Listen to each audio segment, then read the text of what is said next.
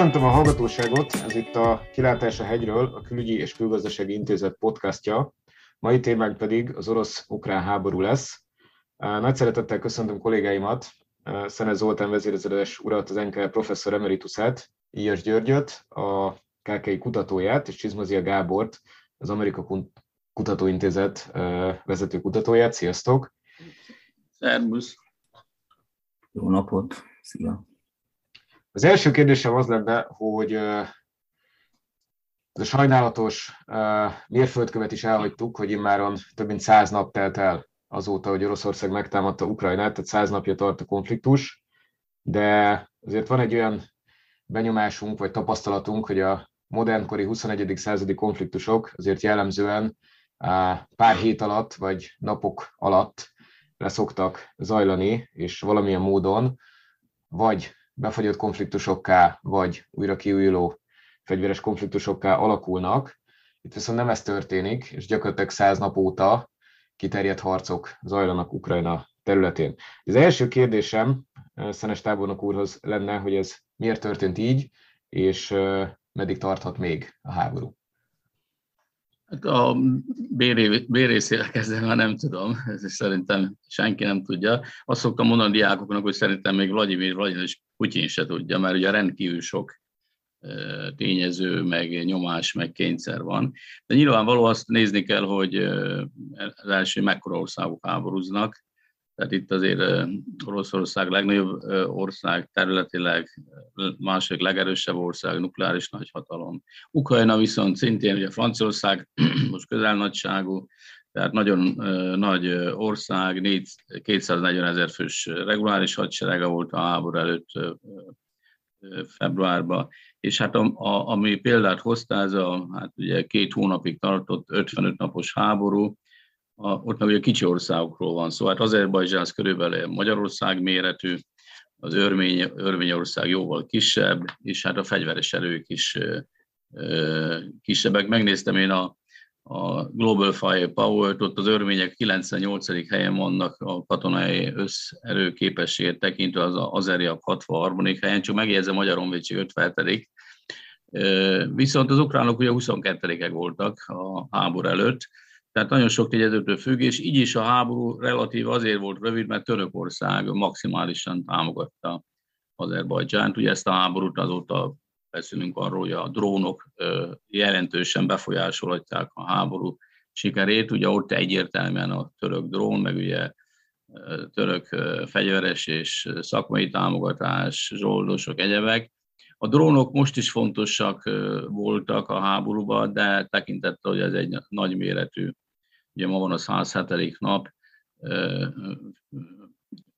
21. századi háború, de mégis régi technológiával is, meg új technológiával is. Ugye most a legújabb szupergépüket is kipróbáltak az oroszok, tehát gyakorlatilag ne, nehéz összehasonlítani. A háborúnak a fő jellemző ugyanazok, hogy ott is hatalmas, mind a kettő nagy háború, tehát hogyha nézzük a elméleti szempontból, ugye a különböző háborúkkal foglalkozó kutató központok azt nevezik nagy háborúkon legalább tízezer fős veszteség van, és elhúzódó, hogyha legalább ezer. Mind a kettőre tartozik, ott is nagyméretű migrációt okozott, de hát ugye nem lehet összesült Ukrajnával, ahol most majd 14 millió fölött van a belső migrációt is figyelembe véve, tehát nem tudjuk, hogy mennyi ideig tart. És azzal, azzal zárnám, hogy, hogy nagy mértékben függ attól is, hogy mennyire merülnek ki a felek. Tehát az látszik, hogy Oroszországnak nincs annyi katonai ereje, most elsősorban szárazföld erőre gondolok, hogy képes legyen mondjuk szállt, tehát elfoglalni a Fekete tengerpartot, hogy ez szállt, ami több mint egy milliós város, az biztos. Luhanskot talán elfoglalja, hát a Donetszki megye az is ugye még legalább felét vissza kellene foglalni, tehát az is egy nyári súlyos harcokat követelne. Teljes mozgósítás kellene, hogyha nagyobb erőt akarna, de az viszont beismerése lenne, hogy ez nem egy különleges katonai művet. Éppen tegnap Lavrov nyilatkozta, minden terv szerint folyik, de hát tudjuk, hogy a, a célok, politikai célok, a hadműveleti tervek állandóan változik Ukrán oldalról meg ugye az a nehézség, hogy ugye most további mozgósítást csinálnak, hogy egy millióra akarják föltuningolni a hadsereget, a jelenlegi durván 700 ezer főről, de hát ugye a tartalékosokkal modern hadviselést kiképzés nélkül.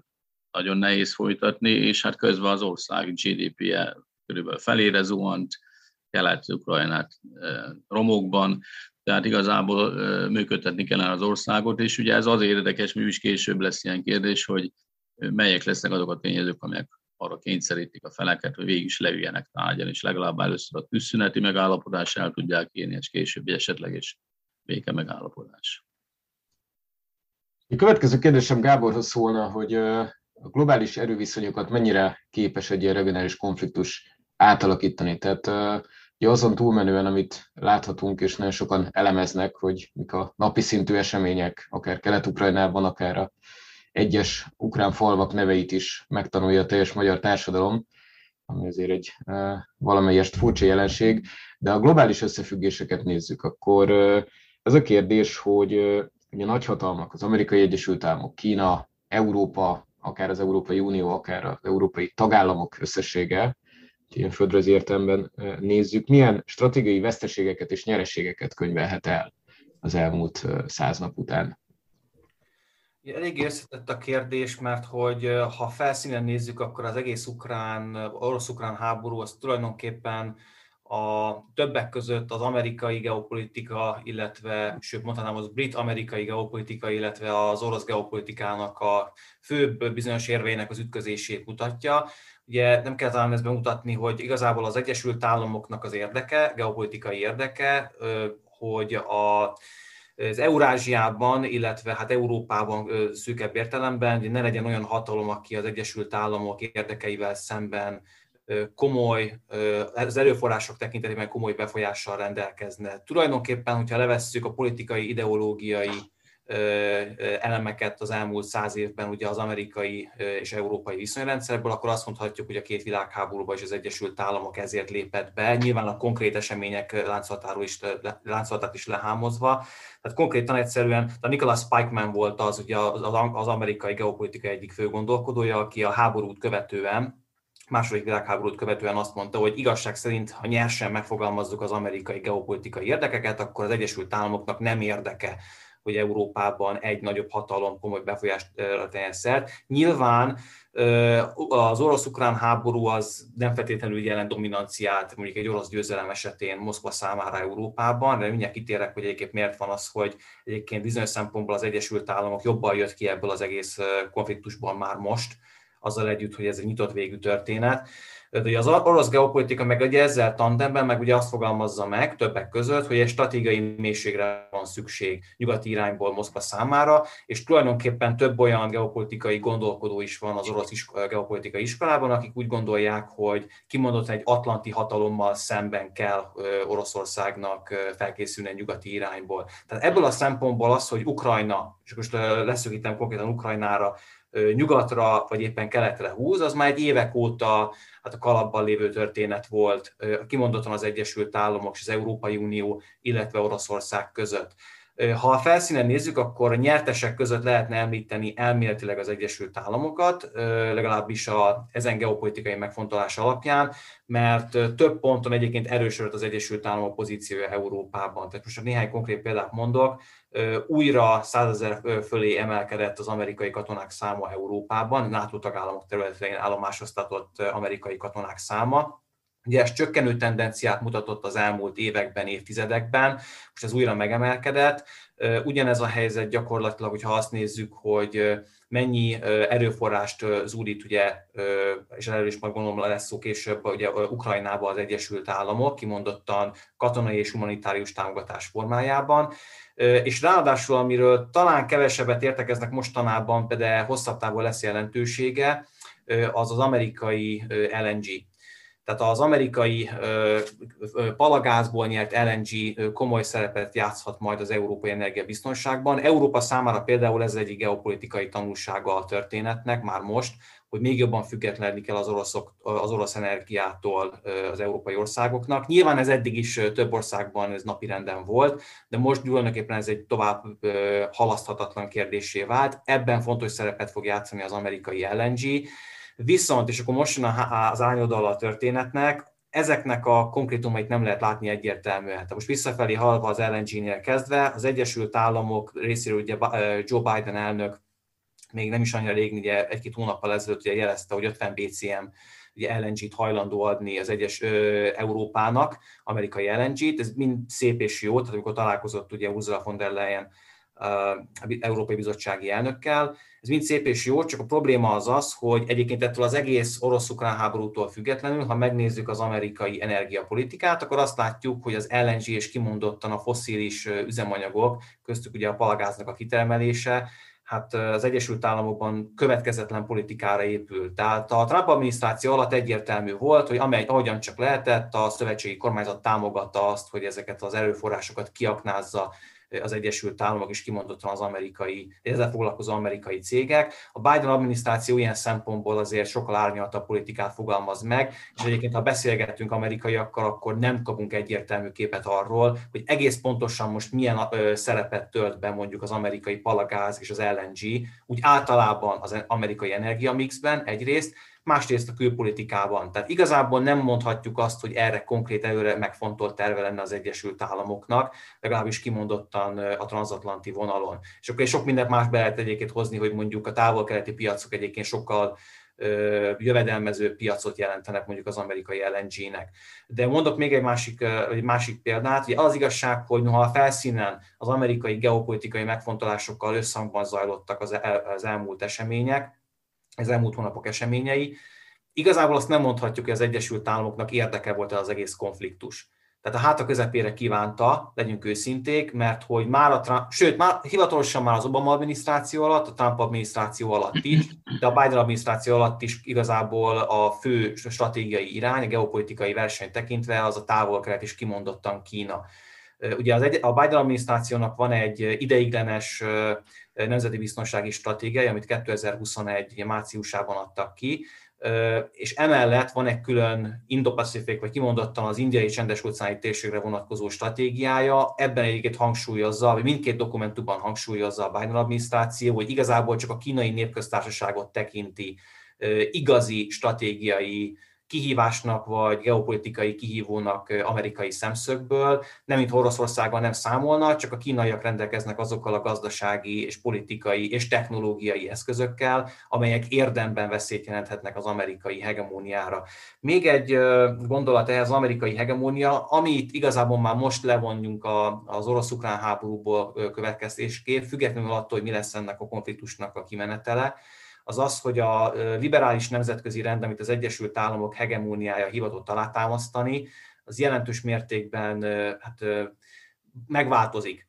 Tehát a, már a koronavírus válság, a koronavírus járvány miatt okozott ugye gazdasági és kereskedelmi láncoknak a töredezettsége az már kimutatható volt az elmúlt években, részben egyébként ennek a levét isszuk már, már mostanában is, viszont az Oroszország ellen bevezetett szankciócsomagok, nyugati szankciócsomagok voltak azok, amelyek érdemben olyan eredményeket szültek, itt főleg a gazdasági interdependenciák terén, ami tulajdonképpen, én mondhatjuk azt, hogy szinte már példátlan helyzetet teremtett a, a világgazdaságban. Én nem a szankciókat akarom kritizálni, csak azt akarom mondani, hogy sok tekintetben nem készültek nyugaton hatástanulmányok arra vonatkozóan, hogy milyen következményekkel kell számolni azzal, hogy például az egyik legnagyobb energiaexportört kizárjuk a nemzetközi kereskedelemből, különböző technikai megoldásokkal, azzal, hogy mondjuk nem fizetünk neki ugye, rubelben, vagy legalábbis ezt, ezt nem szorgalmazzuk, vagy azzal, hogy különböző technológiai transfert nem támogatunk abban, hogy Oroszországban kifejtésre kerüljenek, vagy az, hogy kivonulunk általában az orosz piacról, ezek sok tekintetben egyébként teljesen megalapozott szankciók, erkölcsileg nyilván ez nem is lehet kérdés.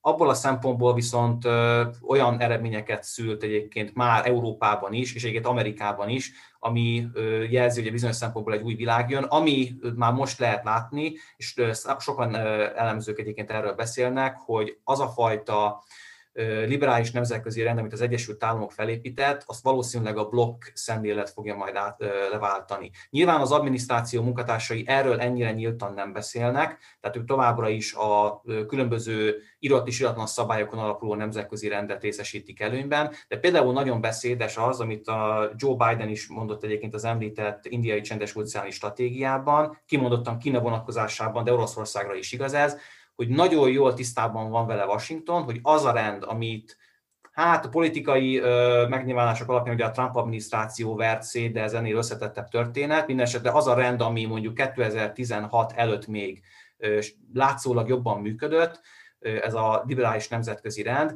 ezt így ebben a formában újjáépíteni nem lehet. Tehát valószínűleg alternatív csatornákon keresztül próbálja meg a Biden adminisztráció legalább részlegesen rekonstruálni új szemlélet alapján a különböző nemzetközi szervezeteket, nemzetközi közösségeket, vagy közösségi alrendszereket, és itt nyilván komoly szerepet fog játszani az, hogy például az orosz-ukrán konfliktusban ki melyik oldalon áll, vagy ki hogyan viszonyul például a nemzetközi szankciókhoz. Egy utolsó gondolat ehhez, Janet Yellen pénzügyminiszter még körülbelül egy, tehát áprilisban, idén áprilisban mondott egy hát mérföldkőnek számító beszédet az Atlantic Council think tanknél, ami hát egy, egyértelműen egy pénzügyi gazdasági elemzése volt a most kibontakozó ugye háborúnak, de akár egyébként Anthony Blinken külügyminiszter is mondhatta volna, mert a fő üzenete annak a beszédnek az volt, hogy szorosan nyomon követi az Egyesült Államok azt, hogy Peking, de akár új Delhi konkrétan a kínaiak, illetve az indiaiak és más országok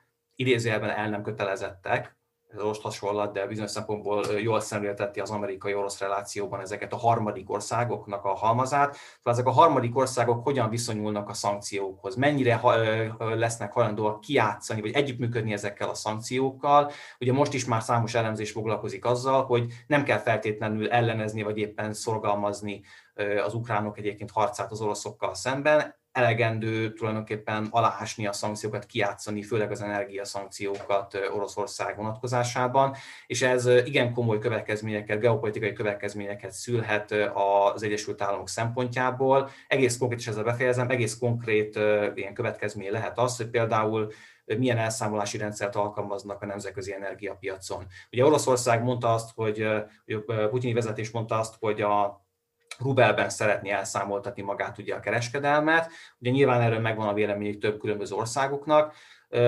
Igazság szerint ebben, tehát az energia, energia szektorban adott vett termékeknek az elszámolása az amerikai dollárban történik, és nem véletlen. A Bretton Woods rendszernek és a liberális nemzetközi rendnek ez egy nagyon fontos alapköve. Most már ugye a kínaiak is szemezgetnek, szemeznek azzal, hogy ők nem kérik az elszámolást, amire egyébként Szaúd-Arábia nemrég egyébként igent mondott, hogy akár abban is elszámolják. Ez egyébként nagyon fájhat az Egyesült Államoknak hosszabb távon. Na erről szólt a jellemբeszéd egyébként többek között, hogy ezért is fontos, függetlenül az amerikai geopolitikától, amit én kezdtem itt a mondókám az elején, hogy hogyan viszonyul az Egyesült Államok Európához. Ettől függetlenül sokkal messze menő következményei vannak az Egyesült Államokra nézve is annak, hogy ezt a konfliktust hogyan sikerül akár csak a gazdasági szankciók terén rendezni vagy menedzselni. Györgyhöz fordulnék a következő kérdésemmel. Ha már szóba került az új világ, ugye mindig egy új világrendet írunk, de most ténylegesen mondhatjuk, hogy ez egy, ez egy új helyzet, amit a konfliktus kialakított itt a tömbösödés, a szankciós politika és minden egyéb kapcsán, amit Gábor említett. Ez lenne a kérdésem, hogy vajon Moszkva hogyan értékeli ezeket a fejleményeket, különös tekintettel arra, amit Gábor is említett, hogy India, számos afrikai ország, Kína adott esetben nem sorakozott fel az amerikai hegemón mögé oly módon, mint az európai partnerek. Ugye ebből milyen következtetéseket vonhatnak rá az oroszok, hiszen számukra azért ez egy nagyon e, jelentős e, dimenzió, amit, amit figyelniük kell, illetőleg, ha már említésre kerültek az amerikai geopolitikai koncepciók, ugye Oroszország geopolitikai szemléletében egyáltalán hogyan jelenik meg ez a konfliktus, mert erről még, még nem beszéltünk.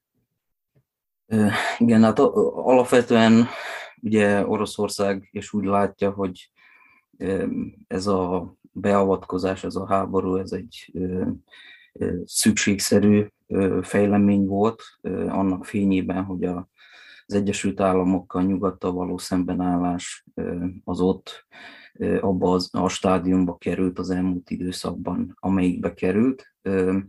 Ők úgy látják, hogy itt a konfliktus kapcsán nyugat ugye általában és azon belül Egyesült Államok azt a stratégiát választott, hogy Oroszországot, ugye, és erről nyíltan beszéltek is az elmúlt időszakban, például amerikai több vezető, tehát Oroszországot meg akarják gyengíteni, ennek az a mögöttes értelme, hogy ugye az orosz-kínai együttműködést ezt így is lehet megpróbálni felszámolni, hogyha Oroszországot ebből a képletből kivesszük, és azok a válasz reakciók, amik a, az orosz háborús cselekményekre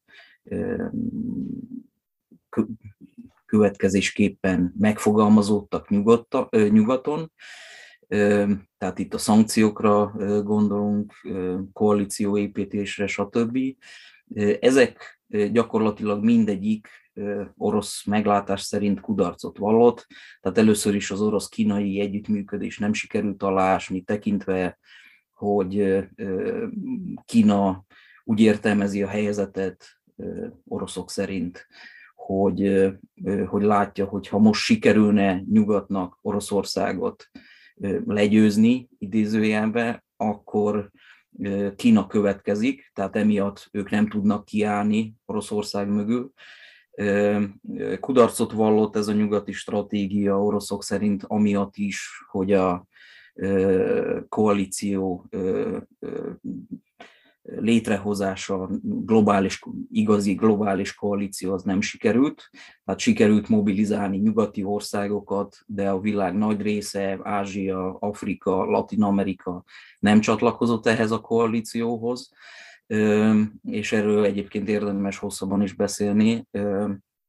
Nem sikerült gazdaságilag alásni Oroszországot, tehát itt egyértelmű volt, hogy a nyugati döntések azzal számoltak, hogy Oroszország egy-két héten belül gazdaságilag össze omlik a, a szankciók súlya alatt.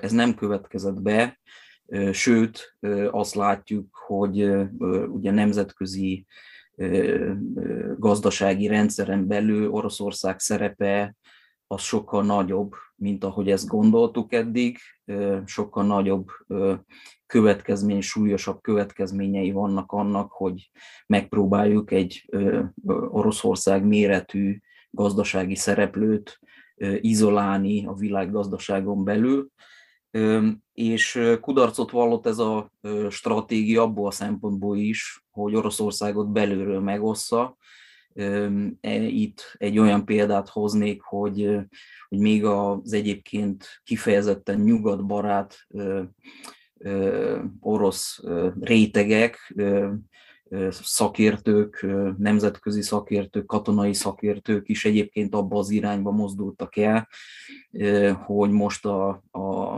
az orosz vezetés stratégiáját támogatják, tekintve hogy azt érzik, hogy ez egy egzisztenciális harc, tehát valóban itt Oroszország túlélése a tét, és emiatt például olyan szereplők, mint Dmitri Trenin, akik még egyszer, tehát kifejezetten nyugatbarát Oroszország építését dolgoztak az elmúlt évtizedekben, arról beszélnek, hogy, hogy ez egy egzisztenciális harc, és ennek megfelelően most Oroszországnak minden erejével arra kell összpontosítani egységesen, hogy védekezzen nyugat nyomásával szemben.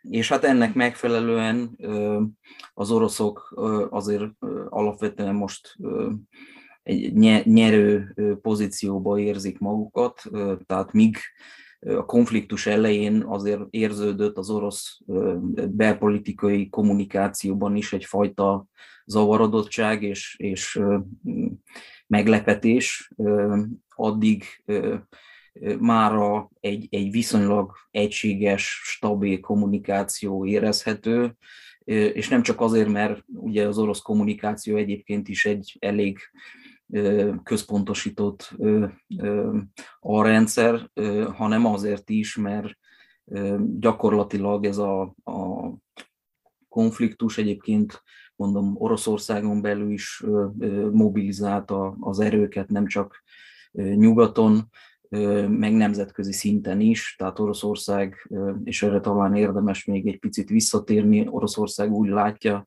hogy itt a, a nyugat és a többiek törésvona nagyon látványosan előjött, és, és egyébként Oroszország stratégiai célja évtizedek óta ennek a, a törésvonalnak a megjelenítése, ezt ők úgy nevezik, hogy multipoláris világrend létrehozása. Ők úgy látják, hogy ez most megvalósult. Tehát a, a világ több mint 190 országából több mint 140 ország nem akar csatlakozni orosz ellenes koalícióhoz, ezt, hogyha nem tudom, milyen lakossági létszámokra lebontjuk, akkor azt lehet mondani, hogy a, a nyugat képviseli 1,1 milliárd embert, és több mint 6,5 milliárd ember él olyan országokban, akik nem csatlakoztak Oroszország ellenes szankciókhoz. Ezen belül is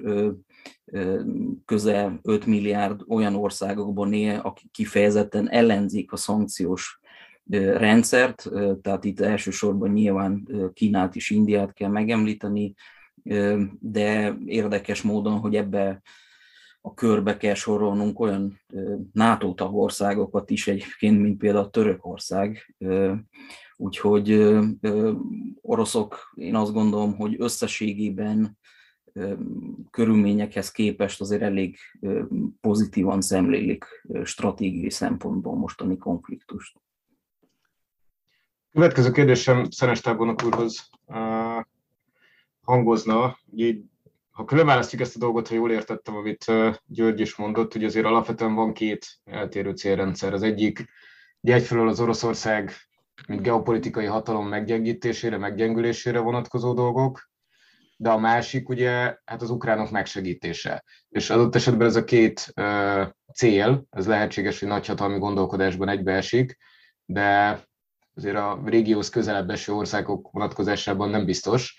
Tehát, hogy kicsit visszatérve az eredeti, vagy a másik kérdésre, a kisebb kérdésre, hogy Ukrajna megsegítése hogyan zajlik, amire azt értem, hogy katonai értelemben mennyire tudnak ellenállni az ukránok.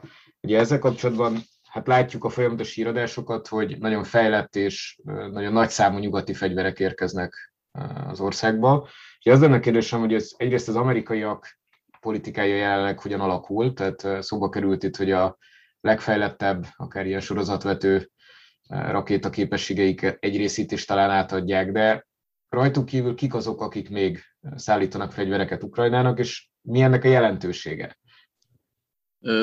Köszönöm. Én még azért szeretnék reagálni, de ez a kérdéshez kapcsolódom, amit mondta itt, amit a Gábor meg a Gyuri is elmondott.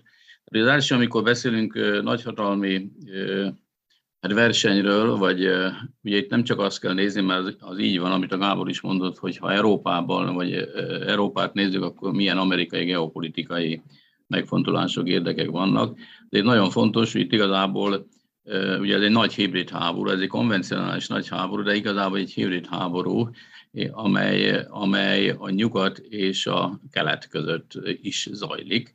És ugye mindenképpen ide kell kapcsolni, a Gyuri erre már hivatkozott, ide kell kapcsolni Kínát, mert ugye Kína, akárhogy nézzük, részesz ebbe.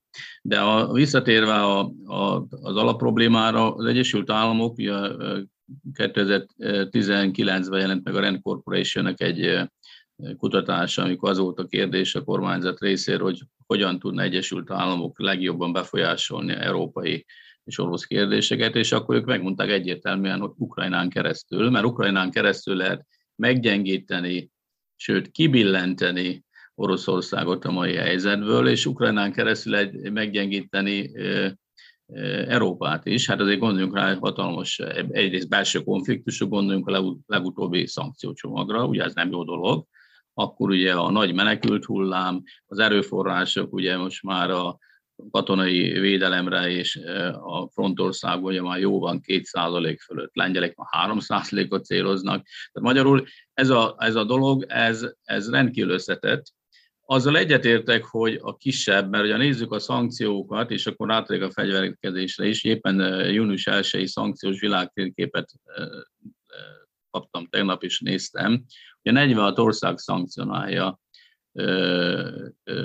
Oroszországot, 7930 féle szankció, de ennek többsége 6800 az egyéni. De ha megnézzük ha az országokat, akkor azt látjuk, hogy az EU 27, plusz a NATO, plusz az Egyesült Államoknak a ázsiai csendes óceáni szövetségesei, amelyeknek ugye a biztonsági garanciákat is jutnak. Ez az érdekes, mert a világot ugye mi, mi úgy tanítjuk, hogy multipoláris a világ, Oroszország erős pólus ebbe a világba, de igazából most meggyengítik Oroszországot. Ez azt jelenti, hogy ha multipolárisan nézzük, ugye akkor a, a Kína, mint emerging superpower, igazából megerősítik Kínát.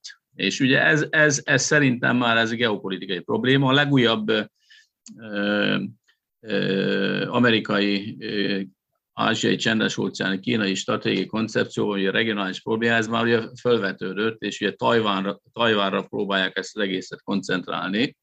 De a lényeg az, hogy azáltal, hogy Európát is meggyengítik, most már azok a szövetségesek, akik még esetleg hajlandók lettek, mondjuk haditengerészet erővel, franciák, britek, támogatni a térségben a katonai műveleteket, igazából nem marad nekik erejük, mert ugye muszáj foglalkozni az európai problémák.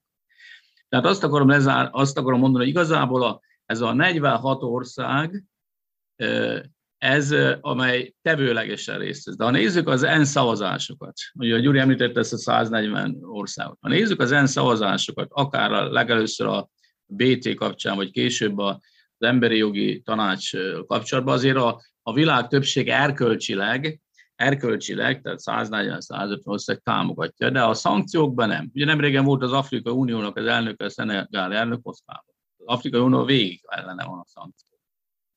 Tehát bonyolult a dolog, és mivel az egész világ mindenféle, szempont, mindenféle szempontból összekapcsolt, igazából nehéz kiszámítani. A gazdaságon is most olvastam Financial Times, hogy Oroszország nyeri a, a, a, de hát ugye ezeket én nem, nem hiszem el, de mindegy, van egy ilyen ö, okfejtés, hogy Oroszország nyeri a, a, ezt az egész szankcióversenyt, és megerősödve kerül ki belőle. De a lényeg az, hogy a nyugat, a nyugatnak a fellépése, amivel természetesen Egyesült Államok játsza szerepet, mert ez a 46 szankcionáló ország, most leveszünk belőle a távoli térségeket, ezek azok az országok, amelyek, ugye Kanadát is ideértve, amelyek támogatják a Ukrajnát. Ukrajna június 1-én publikált egy, az ukrajnai Forbes egy, Forbes egy Ukrajna legjobb barátai címmel 40 országot értékelt, 11 paraméter alapján, hogy melyek azok az országok, amelyek legjobban támogatják Ukrajnát. Ebből ugye a 11-ben benne van az, hogy fegyverrel segítik-e, vagy nem, vagy csak humanitárius, vagy menekült.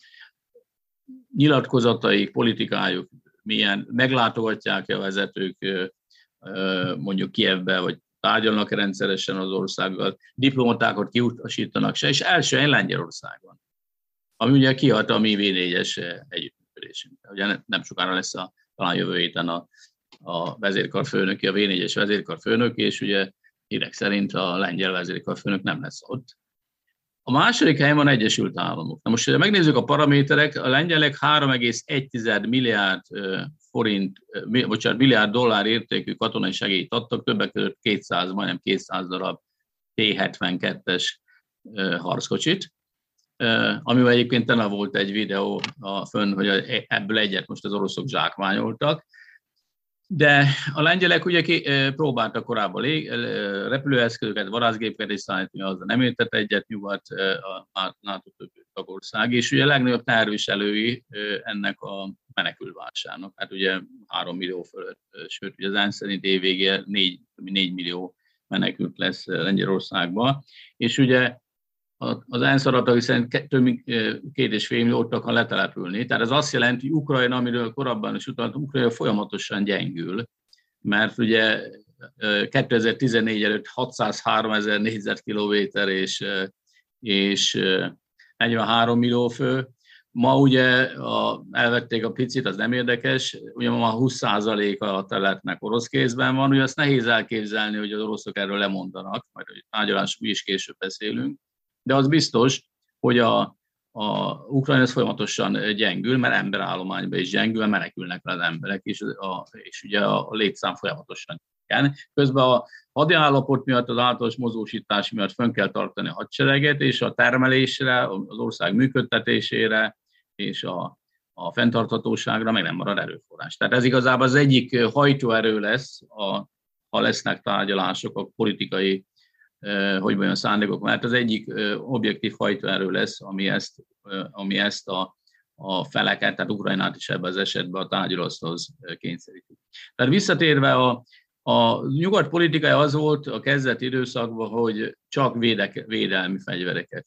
Tehát itt jöttek a páncéltörő fegyverek, a Javelin, már korábban is mindenféle új védelmi eszköz. Ez nagyon jó volt, különösen városharcban, de azáltal, hogy a április, azt hiszem 17-én indult az ugye második ö, szakasz a műveletnek, amikor konvencionális, nagy, gépesített, harckocsizó erőkkel, tüzérséggel, rakéták, stb. erőkkel, légerőt, arra nem elegendő, és ugye ez egyre inkább fölvetődött, hogy akkor komoly most ugye nagy, hatóság, nagy hatótávolságú tüzérség eszközöket kér Ukrajna. Ugye Ukrajna nagyon egyszerűen kommunikál, mert Zelenszky elnök minden éjjel beszél egyet, és akkor megmondja, mire van szüksége.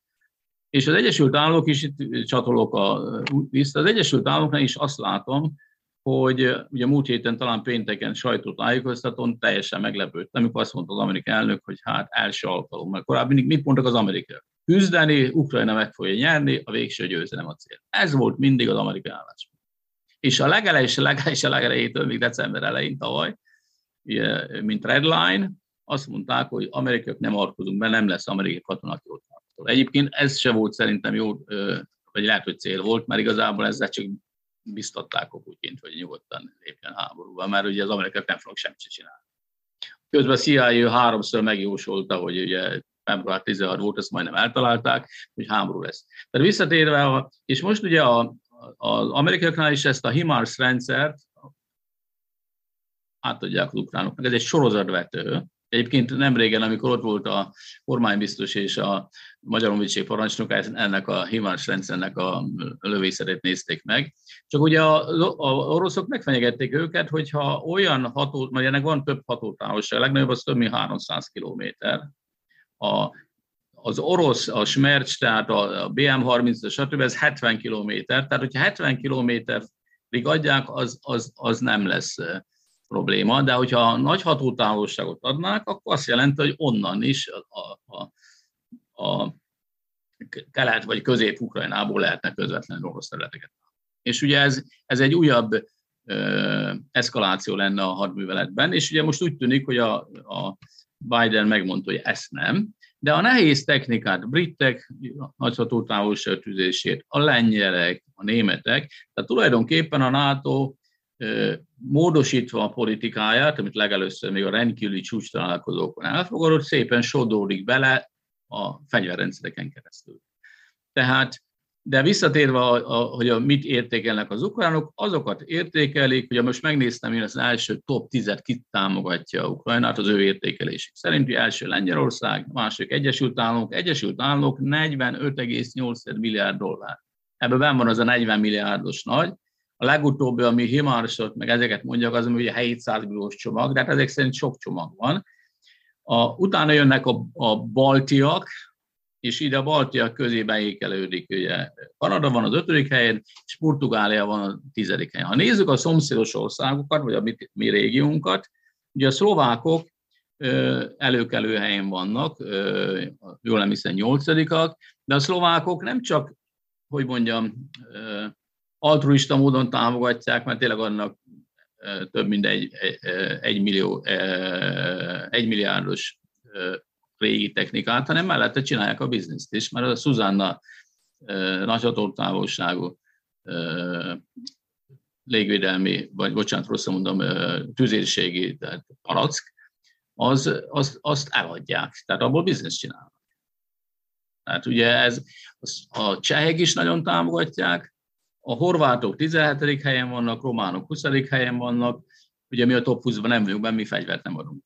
Tehát az, az ukránok azt szeretnék, hogy olyan haditechnikai eszközöket, fegyvereket kapjanak, amelyel tudnának konvencionális nagy hatótávolság, tehát nagy, ható, nagy távolságból hatás, hatást gyakorolni, csapás mérni az oroszokra.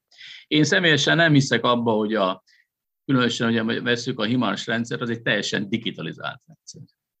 Én nem hiszem, hogy a háború közben persze lehet egyes elemeket, de hogy integráltan az egész ukrán védelmi felépítésbe és vezetési, alkalmazási rendben, hogy ezeket a modern fegyvereket be lehet vinni, én ezt nem hiszem el, mert, mert by experience ez nem így van. Mi egy évig tanultuk a harckocsizóink a Leopard harckocsit. Egy évig Németországban, Ausztriában, ahol vannak szimulációs közben, lengyeleknél, nekik vannak szintén A4-eseik.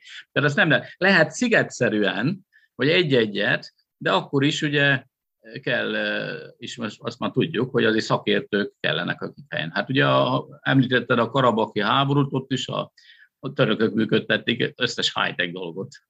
Nem az az eri hadsereg.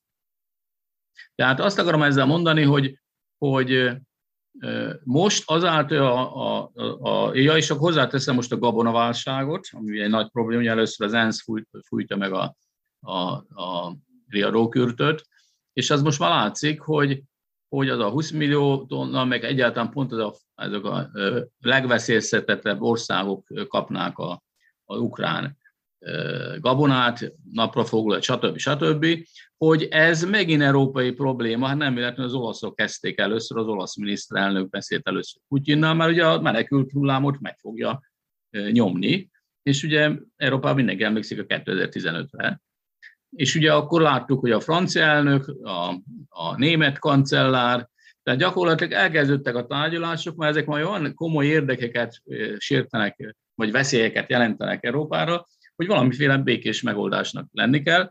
Tehát én azt várom, hogy azáltal, hogy most az amerikaiak is módosítottak, hogy előbb-utóbb színfalak mögött biztos lesz nyomása arra az ukrán vezetésre, hogy valamiféle megállapodást tegyen. Mert a Bidennek ez a elszólása, hogy hát igen, hát bele kell törölni, hogy veszteségek lesznek, de nem, mi ezt nem mondjuk, ezt majd az ukránok el.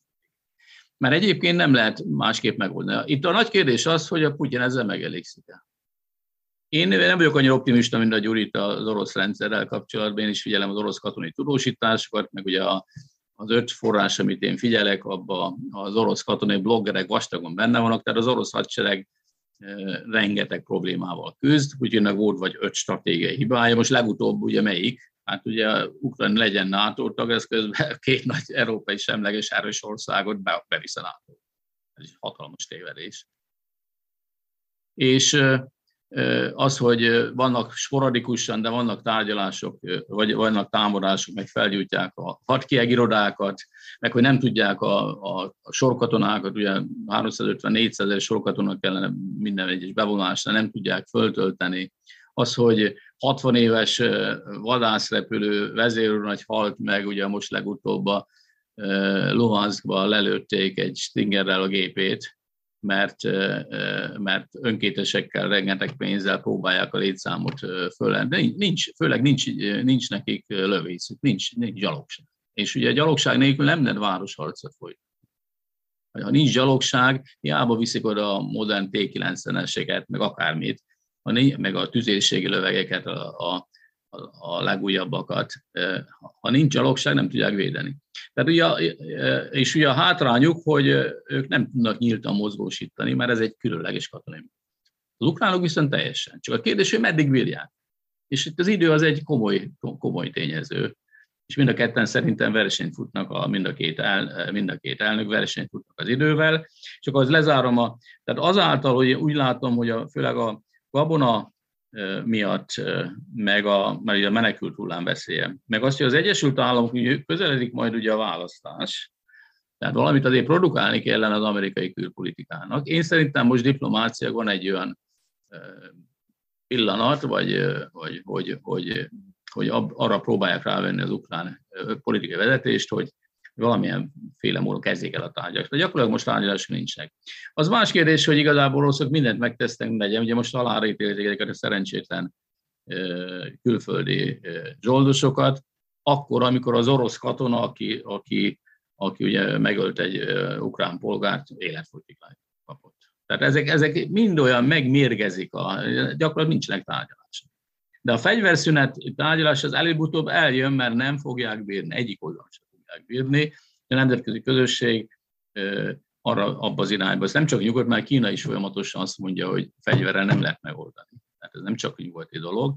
abba az irányba megy, hogy valamilyen módon megállapodjanak, mert a veszteségek óriásiak. Hát ugye a GDP fele, és egy, egy, egyik legszegényebb országot, még a háború is Ukrajna, és ugye a, a, nem tudjuk a veszteség adatokat, de nyilván, ha csak felét veszük, amit a mind a két fél kommunikál, akkor is óriási veszteség. Nagyon sok civil, és hát Kelet-Ukrajna teljesen szinte el van pusztítva. Tehát eh, ahhoz, hogy mentesítsék, aknamentesítsék a kikötőket, fél éves munka.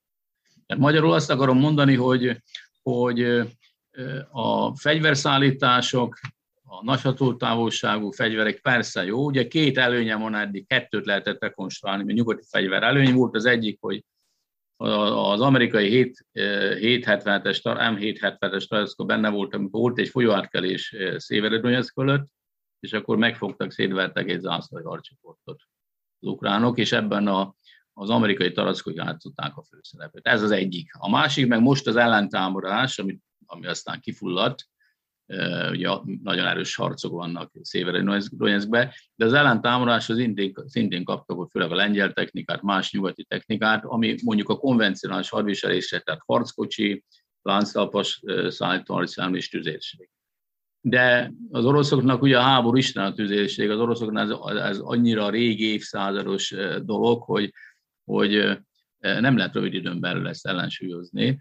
De tehát gyakorlatilag, ha, ha elfoglalják, és nyár végéig, ugye az ukránok most azt mondják, hogy nyár végére vége lesz a háború, de elvileg nyár végéig el tudják foglalni a Donetszki megyét, ha nincs valami nagy, ha nincs valami nagy fordulat.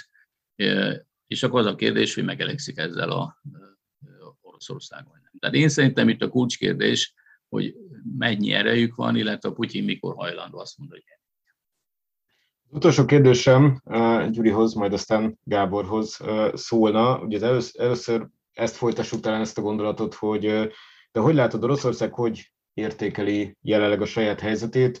Ugye ezért itt a különböző katonai vezetőknek a cseréje, az ismert veszteségek, most gondolok itt a Moszkva elsőjesztésére, vagy bármi egyébre, amit ugye a nyugati sajtó hírül ad, ugye azt a képet tárja elénk, hogy itt valami katasztrofális helyzet uralkodik az orosz haderőben.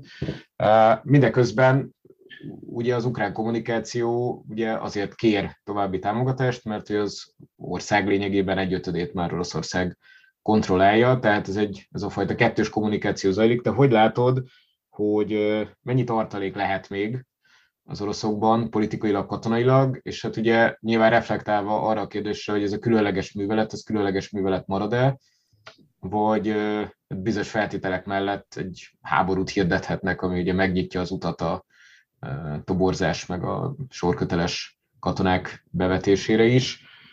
És utolsó kérdésem még ezzel összefüggésben, hogy ha neked kéne forgatókönyveket fölállítani, mint akadémiai embert, nyilván nem tudhatjuk, hogy mi van az orosz hadvezetés fejében, akkor hogy látod, mi lehet a vég kifejlete, vagy milyen opciókat, két-három opciót látsz arra nézve, hogy, hogy, hogy mivel elégszenek meg a felek? Igen, én magam részéről talán azzal kezdeném, hogy nem, nem is vagyok katonai szakértő, meg nem is vagyok annak híve, hogy ezeket a napi híreket próbáljuk kiértékelni. Erre vannak szakemberek, egyfelől jó munkát nekik ehhez, másfelől pedig én azt látom, hogy, hogy nagyon sok olyan különböző hogy mondjam, információ, hadviselési művelet is van azért a, ebben a kommunikációs térben, a közbeszédben, nemzetközi szinten, Ukrajnában, Oroszországon belül, amelyek nagyon összezavarják a képet, és ilyenkor érdemes egyfelől türelmesen várakozni, másfelől pedig azokra a tényekre támaszkodni, amik már tények. És te is említetted, hogy valóban Ukrajna egyötödét ellenőriznek az oroszok, ez egy fél németországnyi terület, tehát lehet erre azt mondani, hogy gyenge az orosz teljesítmény, vagy nem gyenge. Számomra személy szerint megdöbbentő ez, ez az adat. Nem beszélve arról, hogy, és ez nagyon fontos, amit tábornok úr is többször említette, hogy itt azért a, a, a közbeszéd és a szakértés főleg katonai dimenzióra irányul az elmúlt időszakban, de hát ennél hogy mondjam, még esetenként még fontosabb is a gazdasági és a, a demográfiai kérdéskör. Egy kicsit ilyen figyeld a kezemet, mert csalok helyzet alakul ki, amikor azt látjuk, hogy, hogy a, a, az orosz ellenőrzésen lévő területen többek között oroszok átvették több mint 200 vállalatnak az irányítását. Ez a 200 vállalat korábban Ukrajna GDP-nek több mint 35%-át jelentette. Tehát, hogyha egy ilyen adatot látunk, vagy azt a másik dimenziót nézzük, ami szintén említésre került, hogy több mint 10, 14 millió ukránnak kellett elmenekülni, és ebből több mint 6 milliónak külföldre, egy olyan országban, ahol egyébként is ugye voltak demográfiai problémák, nem tudjuk, hogy a menekültek hogyan tervezik a jövőjüket, hogyan fognak tudni visszamenni, akarnak-e visszamenni adott esetben, stb. Tehát Ukrajna, akárhogy is nézzük, óriási veszteségeket szenved, attól függetlenül, hogy egyébként napi szinten beszámolnak ilyen-olyan katonai sikerekről, vagy nem. Tehát én, én azt látom, hogy az, az ukrán kormányzat kommunikációja szerint már a mostani károk meghaladják a, a 600 milliárd dolláros értéket, csak hogy megint el tudjuk képzelni ezt az adatot, azt az összehasonlítást tudom mondani, hogy a második világháború után Marshall terv keretében mai pénzre átszámítva körülbelül 150-200 milliárd dollárra támogatta meg az Egyesült Államok egész Nyugat-Európát, tehát e, e, így segítve a, a rehabilitációt és, és újrakezdést Európa számára. És az ukránoknál már most a veszteségek meghaladják a 600 milliárdot, tehát én azt gondolom, hogy, hogy, hogy itt nem, nem nagyon lehet számolni semmilyen sikerekkel ilyen adatok mellett, és én biztos vagyok benne, hogy az orosz stratégia is nem csak katonai dimenziót nézi, hanem nézi ezt a gazdasági, demográfiai dimenziót is, és erre is összpontosít. Az, hogy az orosz katonai sikerek hogyan vannak, vagy nincsenek, vagy ezt hogyan kell megítélni, hát még egyszer azt hangsúlyozva, hogy én nem vagyok katonai szakértő, csak nagyon általánosan azt tudom mondani, egyetértek Michael Kaufmannal, aki az elmúlt napokban az Economistba írta, hogy, hogy korábban túlbecsültük az orosz képességeket, most pedig alábecsüljük azokat. Én azt látom, hogy, hogy, hogy ezt a, ezt a vetődést egyik végletből a másikba követi el a nyugati közbeszéd, részben egyes szakértők is. Valóban ugye az orosz rossz teljesítmény, főleg abba, abba a szempontból rossz teljesítmény, hogy mi magunk mennyire gondoltuk volna jobbnak az orosz teljesítményt, ugye? Tehát amikor Pentagon nyilvános sajtótájékoztató keretében a háború előtt egy héttel azt mondja, hogy meglátásuk szerint és minden szakmai tudásuk szerint, ha az oroszok megindulnak, akkor 72 órán belül elfoglalják Kievet, és aztán láttuk, hogy ez nem így következett be. Ebből tudjuk, hogy a, a Pentagon hogy mondjam, szakértése Oroszország kapcsán azért nem teljesen kifejlett, és lehetne azon javítani. Tehát, de ugyanakkor pedig azt is látjuk, hogy minden orosz kudarc ellenére lassan, de biztosan haladgatnak előre a területen, még akkor is, hogyha egyébként nem úgy, ahogy azt eredetileg tervezték volna, és záró gondolatként csak annyit még kihangsúlyoznék, hogy ugye orosz,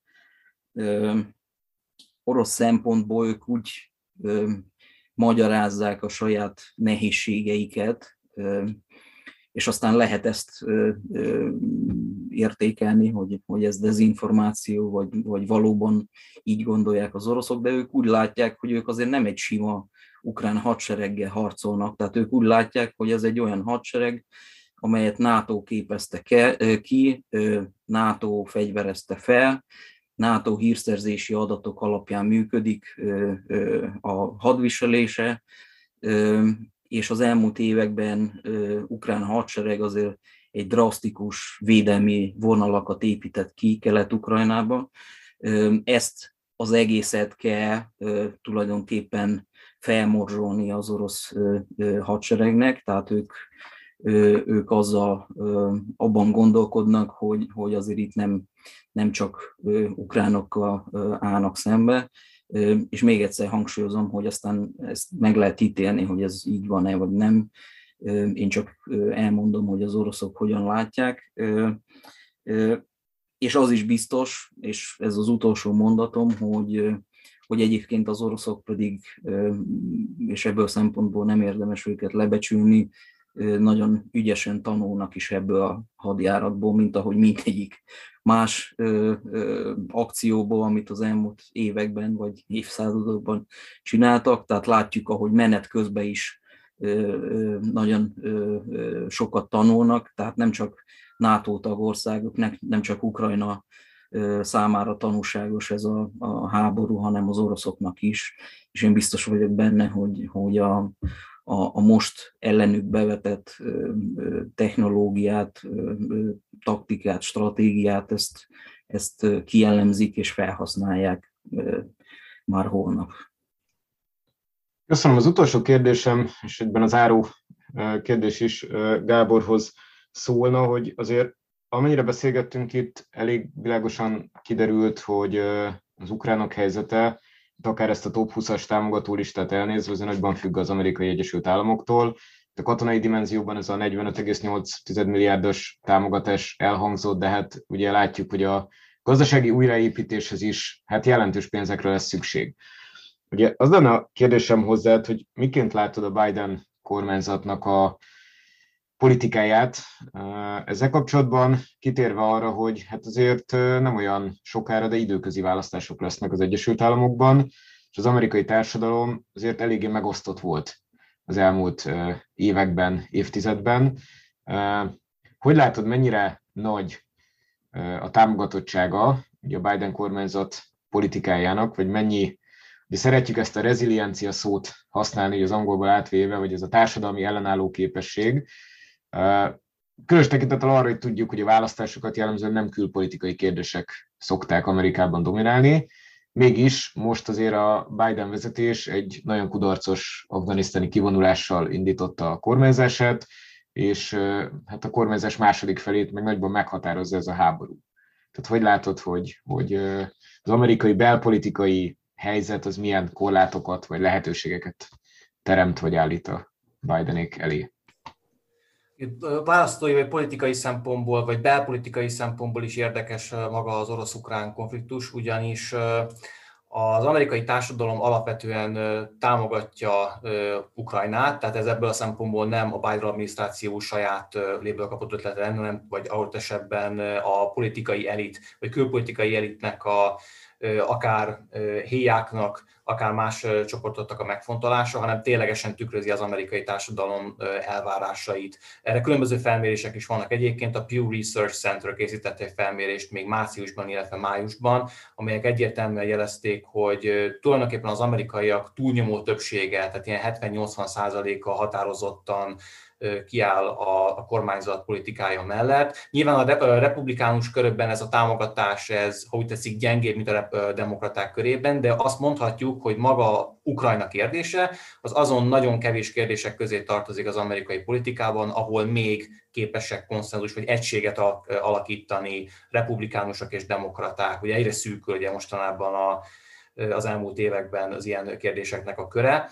Tehát alapvetően itt konszenzus van. Ahol már megosztanak a vélemények, az nem is az, hogy mit kellene tenni egyébként Ukrajna érdekében, mert a részleteket tekintve is erős a támogatottság az amerikai társadalom részéről. Tehát a felmérések arra is rávilágítottak, hogy tényleg szorgalmazzák azt, hogy több amerikai katonát telepítsenek kelet-európai NATO tagállamokba, szorgalmazzák azt, hogy fegyvert adjanak Ukrajnának, és persze humanitárius segítséget, tehát részletekre bontva is egyébként megvan az összhang az amerikai társadalomban. Ahol már komolyabb vita van, az az a mi lett volna, ha kérdés. Szenes tábornok úr említette, hogy ugye a Biden adminisztráció vezetős, vezetése kicsikét következetlenül kommunikált, vagy legalábbis két értelmű kijelentéseket tett még a háborút megelőzően, ami igazából valószínűleg hozzájárult ahhoz, hogy az oroszokat nem sikerült elrettenteni.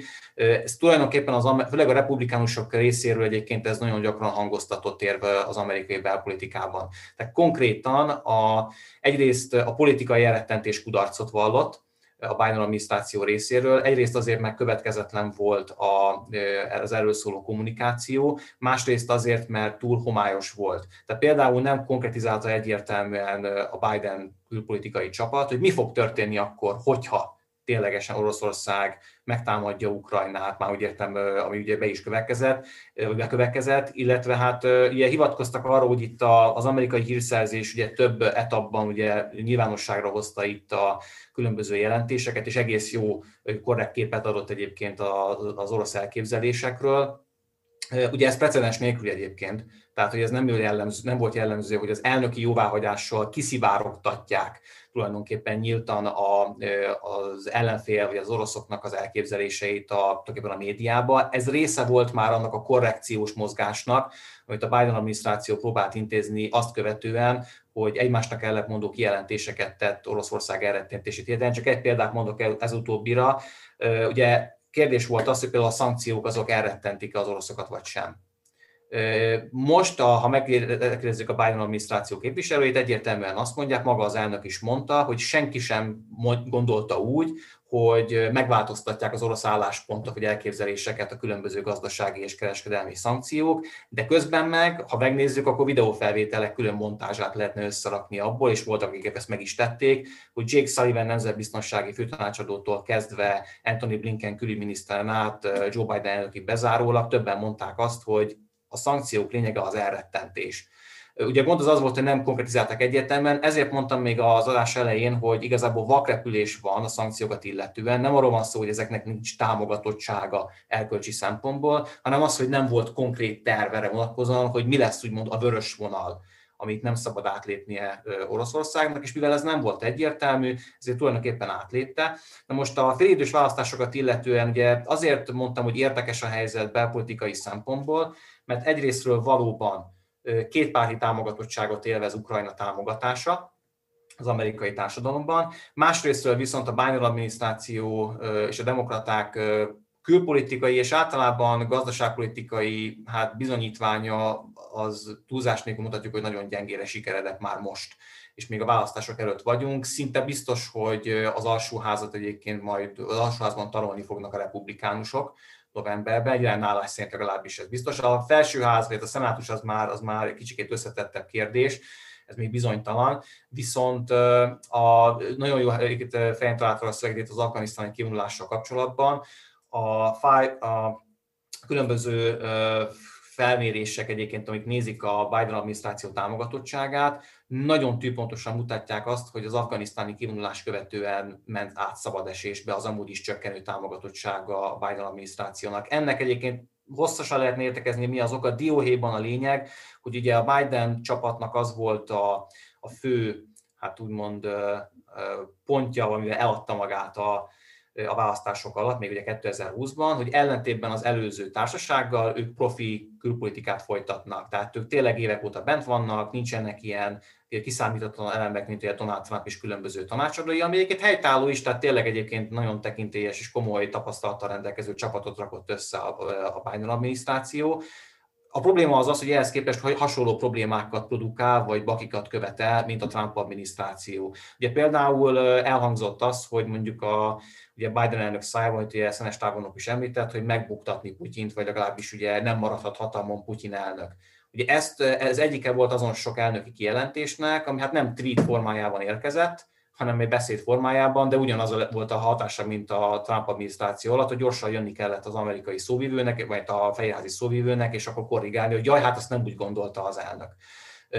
Igazából ez a másik probléma itt az ukrán háborúval, vagy ukránai háborúval kapcsolatban, hogy mi a végcél tehát amerikai szempontból. Hivatalosan egyébként az, ezt Lloyd Austin védelmi miniszter is megerősítette, hogy meggyengítsék, itt is elhangzott a mostani adásban, ugye egy részéről, hogy Oroszországot meggyengíteni olyan szinten, hogy még egyszer ilyet ne követhessen el, mint amit Ukrajnával szemben elkövetett. Viszont valóban van egyfajta fásultság egyébként az amerikai véleményformáló közösségben, ha lehet ezt így mondani, hogy nem mindenki támogatja már annyira ezt a, ezt a, ezt a háborút. Érdemes az olyan kifejezéseket keresni még ebből a szempontból, hogy vége láthatatlan háború, tehát endless war hányan használják ezt a kifejezést, még héják körében, tehát neokonzervatív héják körében is találni olyan elemzőt, aki ha nem is megy részletebe és nem is kritizálja magát a Biden adminisztráció politikáját, de konkrétan látja, hogy igazából ez, ha úgy tetszik, ez az egész konfliktus, bár fenntartható anyagilag, tehát ez a körülbelül most már 50-60 milliárd dollár, amit az Egyesült Államok az elmúlt pár évben ugye beleöntött Ukrajnába humanitárius támogatás és fegyveres támogatás formájában. Ez igazából fenntartható lenne anyagilag, Politikailag viszont, úgy, hogy közben elmérgesedik a helyzet, úgy viszont már egyre kevésbé fenntartható. Tehát ilyen értelemben van egy ilyen veszély. Általában a nyugati világban azt hozzátenném, hogy a társadalom részéről kialakul egy ilyen fásultság, mint általában egyébként a különböző külföldi missziók vagy szerepvállalások tekintetében. Ez még viszonylag egy egyszerű történet, hogy amerikai katonát nem kell küldeni Ukrajnába, idézőjelben csak fegyvert és pénzt. De ebből a szempontból ez egy eléggé összetett történet még egy gondolat csak ehhez, ugye, a, mint mondtam, anyagilag ez fenntartható, az 50 milliárd dollár körülbelül. Valószínűleg itt az idei nyár lesz tényleg a fordulópont, vagy legalábbis időn ősszel fogunk majd mérföldkőhöz elérkezni, ugyanis a szenes tábornok által is említett, hogy 40 milliárdos csomag, ez igazából szeptemberig szól. Tehát ezt az amerikaiak is tudják, hogy ebből a szempontból most egy mérföldkőhöz érkeztünk, hogy vajon most meddig tudnak elmenni az ukránok ezzel a ezzel a csomaggal, de amerikai részről is egyébként felmerültek már ilyen gondolatok, hogy hogy ez a gondolat, hogy ugye egy kétélű fegyver ez az egész támogatás, mert minél jobb eredményt, az a cél, hogy minél jobb eredményt érjenek el a, a, a harcszintén ugye az ukrán, ukrán erők, viszont a gondolat az, hogy minél jobb, fel, minél jobb körülményekhez jutnak, vagy minél jobb eredmények el az ukránok, annál elbizakodottabbak lesznek a tárgyalást illetően, és annál kevésbé hajlandóak majd a kompromisszumokra az oroszokkal szemben, és persze ugyanez igaz fordítva. És valószínű, és már sokan egyébként elemzők azt valószínűsítik, hogy igazából a megoldás az valahol félúton lesz, tehát valószínűleg a kereti területeket az ukránok elveszítik, ahogyan Krímfélszigetet is, de nyilván ennek a részleteihez valóban végső soron majd Ukrajnán múlik, hogy majd mikor fogja azt mondani, hogy úgymond idézőjelben elég. Az, a tragikus ebben ugye az, hogy ugye ennek a legnagyobb vesztese addig is, hát akik eddig is voltak, ugye az ukrán társadalom. Tehát elképesztő ugye erkölcsi jog és egyéb atrocitásokat kell elszenvedniük itt a háború alatt, ezért is egyébként erős az amerikai támogatottság mellettük. Itt, ahogy tényleg csak megerősíteni tudom azt is, amit Szanes tábornok úr is mondott, meg György is említett, hogy igazából itt az idővel küzd mindenki, tehát a legnagyobb ellensége mindenkinek, elsősorban az ukránoknak egyébként, ugye az idő hogy meddig tudják ezt fenntartani. Az amerikai támogatás, mondom, erkölcsi szempontból, politikailag is nagyon jól mérhetően erős. A félidős választásokat nem befolyásolja, tehát a külpolitikai kérdések ezt nem határozzák meg. Egyetlen rövid gondolat ezzel kapcsolatban csak, felmerült már a félidős választások kapcsán egyébként a, a Putyin vagy Ukrajna kártya.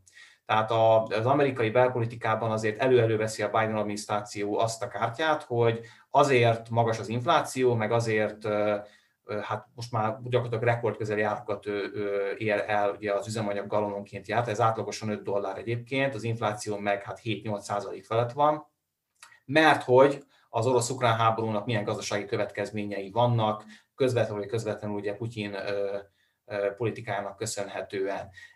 Én úgy látom, hogy ezt igazából az amerikai közvélemény nem, nem igazán nyitott erre, a, erre az argumentumra. Tehát, hogy megjelenik az amerikai belpolitikában a félidős választások kapcsán az orosz-ukrán háború, de tulajdonképpen nem egy központi tényező, sokkal inkább, ahogyan te is említetted, Péter, igazából itt belpolitikai és főleg gazdasági kérdések mentén fognak majd hát, áldást vagy éppen átkot szórni a demokrat, illetve republikánus képviselőkre. Valószínű egyébként az utóbbi, tehát hogy alapvetően itt, itt a republikánusok majd tarolni fognak, akik egyébként szintén támogatják Ukrajnát. Tehát ebből a szempontból ez nem egy, egy központi kérdés a választásokat vonatkozóan. Itt a fő kérdés mondom tényleg az, hogy maga a harcszintéren milyen eredményeket érnek el az ukránok, és hogy ezt a úgymond vég, ez a végszó ez a részemről, hogy ez a vége láthatatlan úgymond háborút az amerikaiak meddig hajlandóak finanszírozni, úgy, hogy közben egyébként másra is el kell ugye a finanszírozás odahaza.